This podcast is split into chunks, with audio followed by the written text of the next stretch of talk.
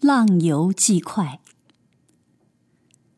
鸡西城处于万山之中，弹丸小邑，民情淳朴。进城有石径山，由山湾中曲折一里许，悬崖急湍，湿翠欲滴。渐高至山腰，有一方石亭，四面皆涂壁。亭左右削如屏，青色光润，可见人形。俗传能照前生，皇朝至此，诏为猿猴形，纵火焚之，故不复现。离城10里，有火云洞天，石纹盘结，凹凸缠延，如黄鹤山桥比翼，而杂乱无章。洞石皆深绛色，旁有一庵，甚幽静。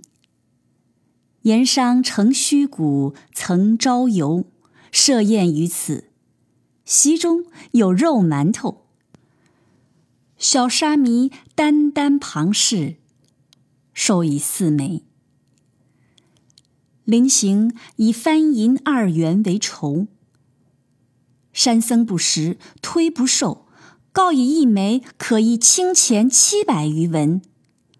僧已尽无益处，仍不受，乃攒凑轻浮600文付之，使欣然作谢。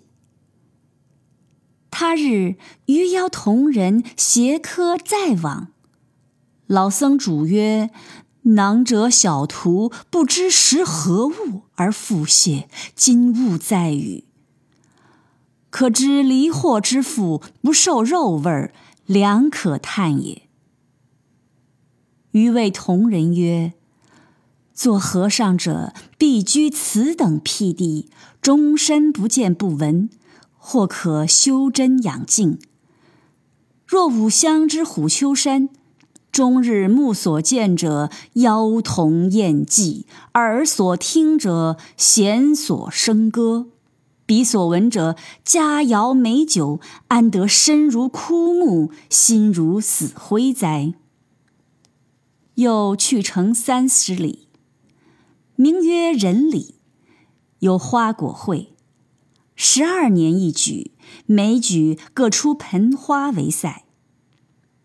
余在鸡西适逢其会，欣然欲往，苦无教马，乃教以断竹为杠，复以为教，故人兼之而去。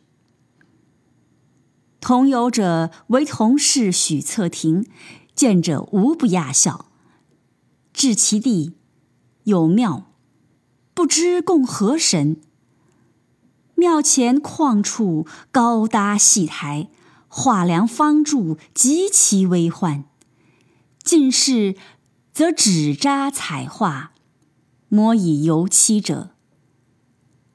锣声忽至，4人抬对竹，大如断柱；8人抬一株，大若枯牛。盖供养12年，实载以献神。策亭笑曰：诸故寿长，神亦齿利。我若为神，乌能降此。余曰：亦足见其余诚也。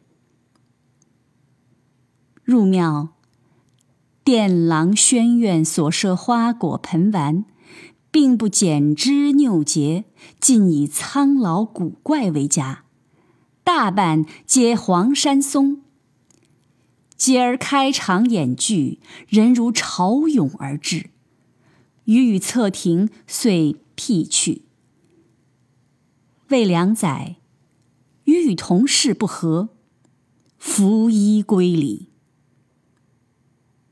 余自鸡西之游，见热闹场中卑鄙之状，不堪入目，因一如为骨。余有姑丈袁万九，在盘溪之仙人堂做酿酒生涯。禹与施新耕父资合伙，原九本海贩，不一载执台湾林爽文之乱，海盗阻隔，祸及本折，不得已仍为冯父。管江北4年，亦无快游可寄。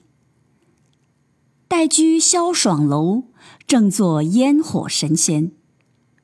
有表妹欠徐秀峰，自越东归，见于闲居，慨然曰：足下带路而窜，比耕而吹，终非久计。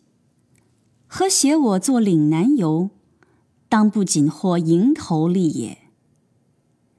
云亦劝于曰：诚子老亲尚健，子尚壮年，与其伤柴济米而寻欢，不如一劳而永逸。余乃商助交游者，集资作本。云亦自办绣货，及岭南所无之苏酒醉蟹等物，秉之堂上，于小春10月，携秀峰由东坝出芜湖口。